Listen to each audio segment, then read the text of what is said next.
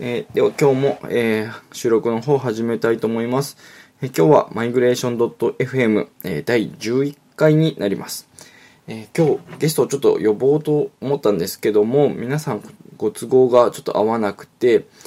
え、呼べなかったので、ちょっと一人で、え、お送りしようかなと思っております。え、では早速ですけども、え、ちょっとネタの方に入っていこうかなと思います。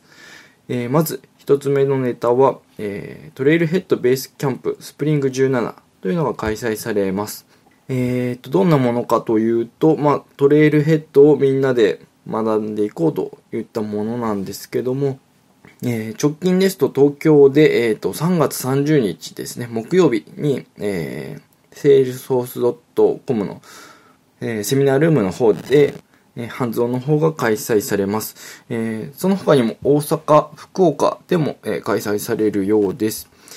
えこちらの方、え開発者向けとシステム管理者向けのハンズオンが用意されているようで、まあ、ちょっと面白そうかなと思っています。まあ、興味がある人はぜひ受講されたらいいんじゃないかなと思います。一応まだ、えー、事前登録制なんですけども、受付をしていると思いますので、えー、まだいけるかなと思っています。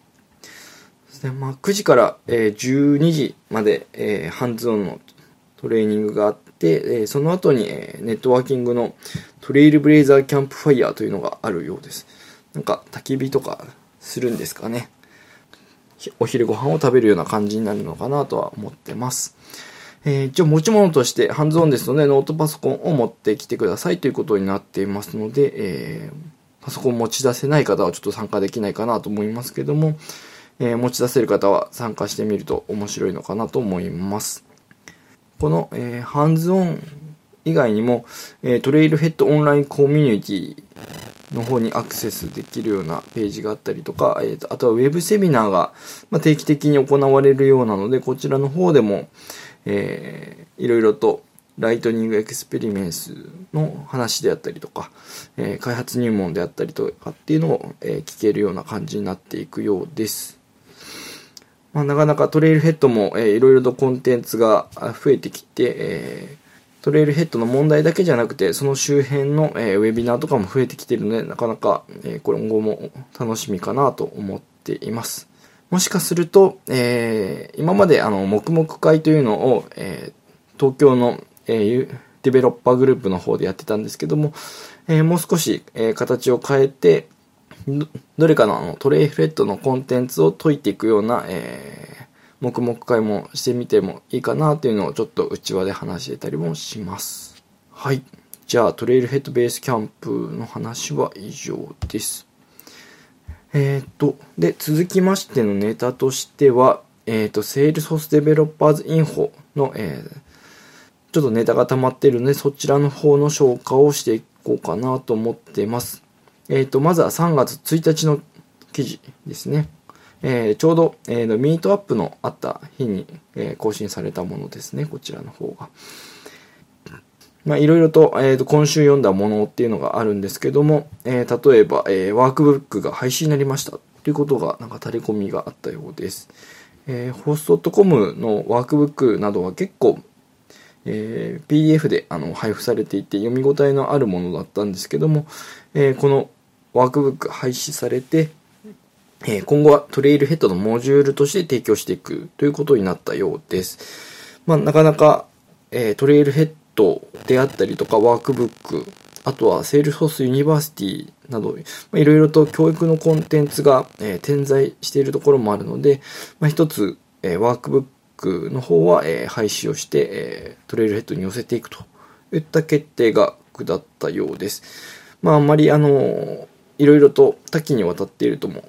渡っていると分かりにくくなるので、え、まあ、こういった形で統廃合されていくのはいいことなのかなと思いました。えーと、で、あとは次が、えー、ドラグラ、ドロックドロップイン、あ、ライトニングコンポーネント。ま、えーと、ライトニングコンポーネントの、えー、ドラッグドロップ用のライブラリというのが、えー、あるようです。えー、一応、ロッカーサービスの方でも、えー、動きますと。そういったことが書いてあるので、もしかすると、えー、なんか参考になるのかなと思いまして、ちょっと、えー、ピックアップの方してみました。そうですね、この、えー、ウェブページの方でも、えー、ドラッグドロップしてる様子が、えー、書いてあるので、まあ、結構ちゃんと動いてるのかなと思います。まあ、ちょっとこちらの方も中身がまだ全然私も見ていないので、えー、まあ、ちょっと機会があったら、え、読んでみようかなと思いました。はい。えーと、続いてが、え、ロッカーサービスライトニングコンテナコンポーネント Secure Using Third Party Library in Lightning Components といった、えー、記事が出ていますと。で、こちらの方が、まあ、セールソース本家のブログの方に、えー、載っているえデベロッパーブログに載っている記事なんですけども、まあ、ロッカーサービスと、えー、ライトニングコンテーナコンポーネントの方で、えー、まず、サードパーティーのライブラリをセキュアに使えますよといった記事なんですけども、まあ、いろいろと、えー、コメント欄がたくさん並んでいて、まあ、こちらの方も、えー、いろいろ読んでみると現状、現状のロッカーサービスの状況が分かっていいのかなと思いました。まあ、なかなかこちらの方、えー、収束していかないような感じもするので、えー、ちょっと今後も見守っていきたいかなと思っています。えー、っと、あとは、えー、 Lightning の、えー、ロードマップが、えー、公開されてますよというので、えー、載っています。まあ、あまり、えー、 Safe Harbor とか、え、ー、と、今だと、Looking Forward Statement ですね。こちらの方の、あの、関係があるので、えー、先々のロードマップについて、大きな、あの、細かな話をしていくということはないんですけども、えっ、と、 Lightning Experience に関しては結構細かなところが載っていまして、えー、 Summer 17でリリースされるものであったりとか、まあ、その先に予定されている機能であったりとかというのが、え、見れるようになっているようです。まあ、どんどんと、あの、 Lightning Experience の方も、えー、機能拡張されていくんだなというのがわかるので、え、まあ、今後、えー、 Lightning Experience に、え、切り替えを考えている方であったりとか、えー、その上で、新しいアプリケーションであったり、ページを作ろうと思っている方は、え、一読してみるといいのかなと思います。ま、これから自分たちが作ろうと思っているアプリケーション、が、まあ、そちらの方でカバーされたりとかすることもあるので、えー、ISV の方とか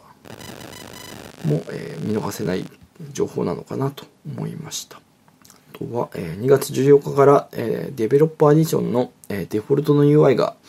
Lightning Experience になりましたよといったお知らせがあったようです。まあ、まだちょっと2月14日から、えー、実際払い出してないので、えー、本当に変わったのかどうかちょっと検証してないんですけども、えー、とうとう、えー、デフォルトの UI が変わってきたということもあるので、えー、順次、えー、 Lightning Experience の方に、まあ、どんどん移っていくことになるので、まあ、クラシックも捨てがたいところはあるんですけども、えー、ちょっとずつ Lightning Experience の方に慣れていく必要があるのかなと思います。うん、あとは、なんですかね、えー、 Lightning のデザインシステムを、えー、 Visualforce で使うっていう記事が、まあ、あのダックダイブさんのブログに載ってるんですけども、こちら、えー、 React Lightning Design System を、まあ、使ってみましたよといったようなものだそうです。はい。えっ、と、まあ、いろいろありますね。あとはですね、えー、Apex の SLDS タグがあるんですけども、こちらの方、まあ、あの、えー、 Salesforce Design System を読み込めるようにはなったんですけども、えー、バージョンが指定できないといった問題があるようです。まあ、あの、あんまり大きな変更がなければいいんですけども、えー、デプリケートになっていくようなものがあったりとか、えー、大きめの変更があったりすると、まあ、それを使って、えー、作っている、えー、デザインが崩れてしまうといった問題もあるので、こちらの方は、まあ、バージョン指定できるといいよねといったものです。で、まあ、 IdeaExchange の方に投稿されてますので、えー、皆さん、 vote してみると、えー、その辺が、えー、汲み取られて、え実装されていくのかなと思いますので、えー、ぜひ、え投票してもらえればなと思いました。えっ、と、あと、え今週未読なものとしては、えっ、と、 Einstein という名前、 Einstein Vision の、え Heroku アドオンが出ましたよとか、まあ、いろいろとライトニングデザインシステムをビジュアルホスで使うえー、英語のブログであったりとか、えー、プレディクションビジョンサービスのトレイルヘッドが出ましたよとか、まあ、いろいろとあります。えっ、と、まあ、トレイルヘッドであったりとかっていうところも、まあ、アインシュタインの情報が出てきているので、えー、こちらの方も、えー、やってみるといろいろと動かせ、簡単に動かせるような感じもあったりするのかなと思いますので、え、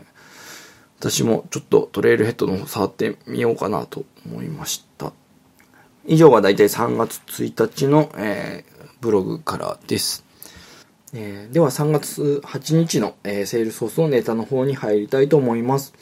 えー、イベントの情報として3つ載っています。えー、 Salesforce CTO の及川さんの方に、えー、プロダクト開発を加速するチームとはという題で、えー、話していただいた、えー、イベントと、えーと、あとは黙々会の第13回ですね。こちらが3月22日にありました。えー、あとは、えー、4月の19日に、えー、Python 開発者のためのヘロク入門というウェビナーがありますよというお知らせです。え、及川さんの方に来ていただいて話を伺った、え、プロダクト開発を加速するチームとはというのを、え、私も、まあ、弊社で開催しましたので、え、面白く聞かせていただきました。まあ、その後の枠で、ちょっと私の方も、えー、パネルの方に、え参加させていただいて少し喋ってます。まあ、え、パネルなのでなかなかあのネタは公開されてないんですけども、え、弊社の、え、参加レポートというブログの方を、え公開してますのでそちらの方に少し、えどんなことを話したかっていうのが書いてありますので、えご参考にしていただいてもいいかなと思います。えー、っと、あとは今週読んだものというのがいくつか書いてあります。えー、っと、まあ、セールソースデベロッパーミートアップの第14回があります、まあ、そちらの方のブログが、えー、いくつか載ってます。まあ、2つぐらいですね。私の方も、えー、LT の方で、えー、登壇させていただいたんですけども、まあ、その前に話していただいた、えー、 Salesforce のマラトさんのセッションと、えー、内容がそのまま被ってしまったと。いったちょっと事故が起きまして、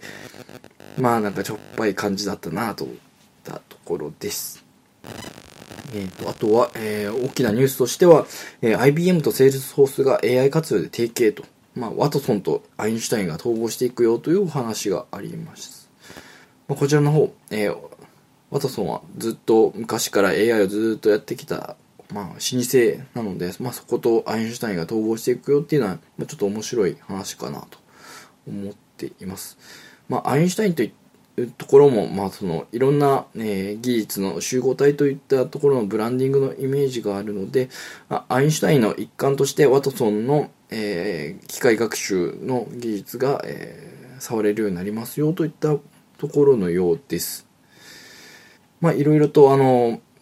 企業での応用といったところで、え、そういった簡単に、え、ワトソンが使えるようになるっていうところが、え、進んでいくのかなと思いまして、え、ちょっと興味深いなと思いました。えー、あとは、えー、そうですね、えー、あとは英語のブログの方で、えー、 Lightning Modal using Salesforce Lightning Component こちらの方、モーダルダイアログを、えー、Salesforce Component で作ってみたよっていったところの、えー、紹介ブログだったりします。えっ、ー、と、3月1日に、えー、ちょっと 紹介した Lightning Experience のロードマップの方が日本語されたようですね。日本語化されたようですね。まあ、日本語で書いてあった方が、まあ、読みやすいといえば読みやすいので、えー、まあ、ちょっと助かるかなと思いました。まあ、とはいえ、あの、見出しレベルしか書いてないので、まあ、英語でもそんなに苦労はしないかなとは思ってます。えー、っと、あとは、えー、 Speed Up Salesforce Lightning Development with Strike かなえー、っと、UI ライブラリの、えー、 Lightning コンポーネントセットが紹介されてます。まあ、いろいろと、えー、動えー、ライトニングデザインシステムだけですと、え、動きがない、え、デザインの CSS だけになるんですけども、そちらの方に動きを追加したような、え、ライトニングコンポーネントのセットになっているようです。ですので、まあ、アバダーであったりとか、バッジであったりとか、そういったところがちゃんとライトニングコンポーネントにまとまって、えー、提供されているといったもののようです。まあ、ちょっとあの、 Salesforce の標準のえベースコンポーネントの提供があまり早く行われてこなかったというところがあるので、まあ、こういった、えー、ライブラリで補完されているのかなと思います。まあ、あのまあ、こちらの方も Salesforce のベースコンポーネントが整備がされてくれば、まあ、少し役目を終えるのか、もう少しちょっと、えー、違った方面で、えー、特化した、コンポーネントセットを揃えていくのかといったところはあるとは思うんですけども、まあ、どうなっていくのかなというのは、え少し気になるところです。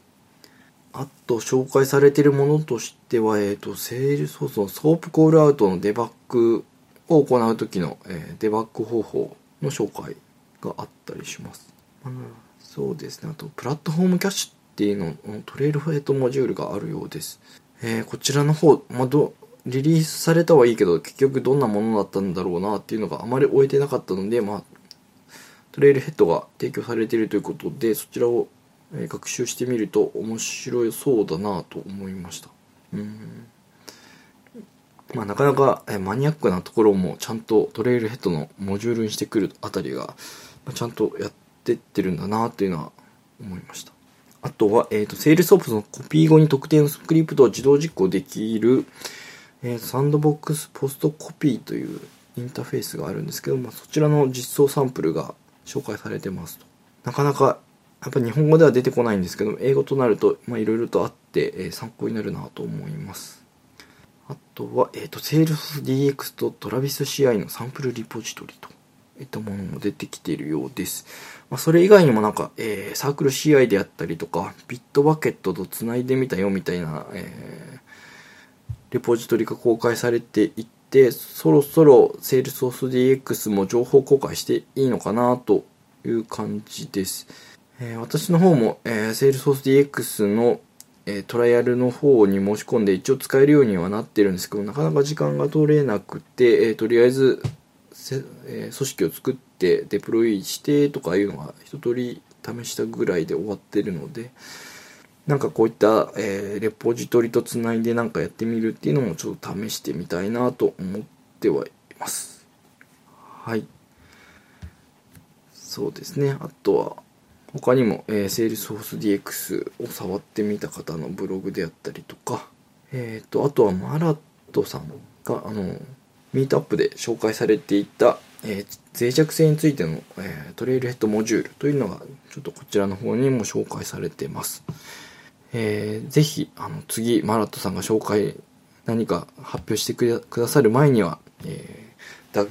デベロッパーグループの人はこちらの方のモジュールをちゃんとバッジを取得して、えー、マラトさんを迎えたいなという話をちょっとしていたので、えー、私もちょっと時間があればやっていきたいなと思いました。はい。3月8日の、えー、ネタは以上ですね。えっ、と、まだまだ続くんですけども、えー、続いて、えー、3月23日の、えネタと、え結構たくさんあるんで、私も疲れてきたんですけども、えっ、と、今週読んだものとしては、え From Visualforce to Lightning Development えっ、と、Visual Host で開発した人が、えー、 Lightning Component を開発するにあたって、まあ、心がけたいい、心がけた方がいいポイントをいくつか紹介されてますと。まあ、この、えー、 Lightning Experience も、いろいろと、え、標準で、えー、レイアウトがいじれるようになってきたりしているので、まあ、ちょっとどういう風に移っていくのがいいのかっていうのは、なんかいろいろ触ってみて、えー、確認していった方がいいんだろうなとは思っているんですけども、まあ、それ以外にも、えー、JavaScript を学ぼうであったりとか、えー、REX を使おうであったりとか、えー、コンポーネントフレームワークに極力乗っかろうとか、まあ、いろいろと、え、ポイントが紹介されているようです。うん、特にあのコンポーネントフレームワークに乗っかろうっていうところであったりとか、えー、標準機能を使おうっていったところは、えー、まあ、これからもどんどんとブラッシュアップされていく箇所にはなるんですけども、まあ、どういったトレンドがあるのかっていうのは抑えていって、えー、その中で、え、うまく、えカスタマイズできるような技術を習得していく必要があるのかなと思います。えっと、まあ、そのあたりもトレイルヘッドがあるようなので、えそちらの方を抑えると少し、え分かってくるのかなと、漠然と思ってたりします。うんとは、えー、 Salesforce スタートアップ創業者向けガイド、えー、SARS リーダーが伝えるコンセプト、戦略および戦術。まあ、結構、えー、ビジネス寄りな、えー、話ですけども、まあ、 Salesforce Ventures の方の多分何かが、まあ、まとめて収録されているようなものなのかなと思います。私もちょっと気になって、えー、iBook の方に落としてちょっと読み始めようかなと思ってるんですけども、まあ、ちょっといろいろと読むものが溜まっていて、なかなか手がつけられてない状況ですね。まあ、興味のある方は、えー、読んでみると面白そうだなと思ってます。はい。あとは、えー、クイップの紹介であったりとか、えー、ライトニングコンポーネントで作るボットとかですね。うん。まあ、クイップも、えー、いろいろと、えー、できることが増えてきているようなので、ちょっと使ってみると面白いのかなと思ってるんですけども、まあちょっと一人では、えー、少し触ってみたんですけども、あのー、できれば複数の人で、えー、ドキュメントの共同編集であったりとか、この編集に関する、会話をチャットで行うとか、といったところがあるので、えー、一人ではなくて、まあ、複数の、ある程度のチームで触ってみる方がいいんだろうなとは思ってるんですけども、まあ、ちょっと、えー、そういう場を設けるのもちょっと大変なので、えー、まだ一人で触ってみたぐらいでとどまっています。まあ、ちょっと触ってみた感じでは、えー、結構よくできてるなと思うところもあるので、えー、まあ、今後ちょっと期待していこうかなと思ってます。えっ、ー、と、先ほど話した、えー、 Lightning Component で作る、えー、ボットといった話で、えー、 Salesforce Bot Toolkit というのが、えー、リポジトリに公開されているようです。まあ、これ本家ではなくて、えー、まあ、そういう名前で公開している人がいるよということのようです。うん、トというとちょっと違うのかもしれないんですけど、まあ、定期的にあのチェックをかけて、えー、アラートを通知したりとか、まあ、そういったところが、えー、うまくあのポットみたいな形でできるようになっていると、まあ、ちょっと面白いのかなと思ってまして、まあ、そのためのフレームワークみたいなのがあると助かるかなと思ってたりもします。えーと、あとは、えー、 Data Loader の話であったりとか、えー、 My Favorite Chrome Extension for Salesforce おすすめ Chrome エク拡張の、ね、5選っていうのもあったりするようです。えっ、ー、と、あとは、えー、未読のものとして、えー、 AppExchange に公開するアプリのデザイン、実装、公開までのステップ。えー、面白そうだけど長い。えー、なるほど。まあ、特にあの、 Lightning Component を、えー、公開する時の手順が書いてあるようなので、えー、まあ、多分あまりあの、 Lightning Component を AppExchange に載せたことがあるっていう人は、えー、少ないと思いますので、まあ、そういったことをやろうかなと思っている方は、え、見てみると面白いのかなと思いました。え、っと、あとは、なんか、セールソース DX の組織を簡単に切り替える、え、レクトンロンアプリかもっていうのが、まあ、ちょっとこうあるあったりするようです。へえなんかいろいろと考える人がいるんだなっていうところですね。えー、あとは、えっ、ー、と、何か、えー、最、えー、今日、えー、ちょうど流れてきたんですけども、えー、Ultimate Salesforce Chrome Extension 2017っていうところで、なんかすごい数の、えー、Chrome Extension が紹介されてますというのがありました。えっ、ー、と、ログインツールの数が結構多くて、えー、何個だ ?1、2、3、4、5個。5個紹介されてます。えー、この前まではなんか、一つしかなくて、そちらの方が有料化されてしまって困ったなって言ってたのが、まあちょっと、経つと、えー、5つまでちょっと増えてますというので、ちょっと面白いなと思いました。まああとは、まあプロダクティビティを高めるために、まあカラー、を変えたりとか、え、カラムをコピーしたりとか、え、アドミンで、えー、っと、なんだこれ、パーミッションとかを、まあ、一括でチェックするためのエクステンションであったりとか、まあ、いろいろとあるようです。ショーノートにこちらの方のリンク貼っときますので、えー、興味のある方は、えー、見てみると面白いかなと思います。まあ、FLS のセレクトを全部セレクトするようなアドオンであったりとか、えー、なんかいろいろとありますので、えー、面白そうです。と、あと最後のネタなんですけども、えー、最近ですね、ちょっと、えー、面白いアカウントができたよというので、ちょっと紹介しとこうかなと思います。えー、アカウント名が、えー、アストロインフォアンダーバーの、えー、JP っていう、えー、ツイッターアカウントなんですけども、えー、アストロ .info っていう名前で、えー、やってるようなんですけども、こちらの方で、えー、アストロくんの、えー、情報がいろいろと見れるようになっています。えー、まあ、世界中でいろいろとつぶやかれているアストロくんのツイッターを、えー、リツイートとしてくれたりとかするんですけども、えー、結構、えー、面白いのが、えー、アストロくんの、えー、豆知識が、あの、毎日投稿されてくるんですけども、えこんなことどこで言ってたんだろうみたいなところが、えー、いろいろとつぶやかれて、えアストロファンには、まあ、ぜひ見ていただきたいなといった、えアカウントです、え皆さんフォローするといいんじゃないかなと思います。あそうだ、えー、もう一つネタがあるのを忘れていました。え3月1日のミートアップで、えお会いした方はご存知かと思うんですけども、えこの度、えー、 Salesforce MVP の方に選んでいただきました。えどうもありがとうございます。えこの、えポッドキャストを続けてきたのも、まあ、一つ、えデベロッパーグループへの貢献として、え評価していただいたようです。これも続けられてきたのも、まあ、皆さんのおかげかなと思っています。はい。あとはですね、え、ー、と、今日、えー、ちょうど、アメリカの方からですね、段ボールが届きまして、えー、 Salesforce の、えー、バッグと、え、ー、と、ステッカーとバッジと、あとは、え、ミルク、牛乳ですね、を入れるような、あの、水筒のようなものをいただきました。えー、こちらの方、ショーノートに、えー、写真の方を載せておこうかと思いますので、えー、興味のある方は、え見ていただければなと思います。今日はちょっとゲストの都合がつかなくて、えー、一人で、え配信の方させていただいているんですけども、いかがでしたでしょうか？え今回は、えー、マイグレーション .fm エピソード11になります。えご意見、ご感想、ご要望は、ハッシュタグ、マイグレーション FM をつけてツイートしていただけると幸いです。えー、iTunes の評価や感想などもお待ちしておりますので、どうぞよろしくお願いいたします。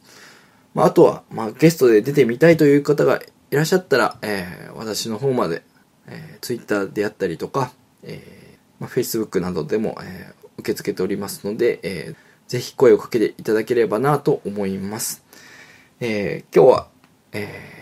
ちょっとゲストなしだったんですけども、えー、どうもありがとうございました。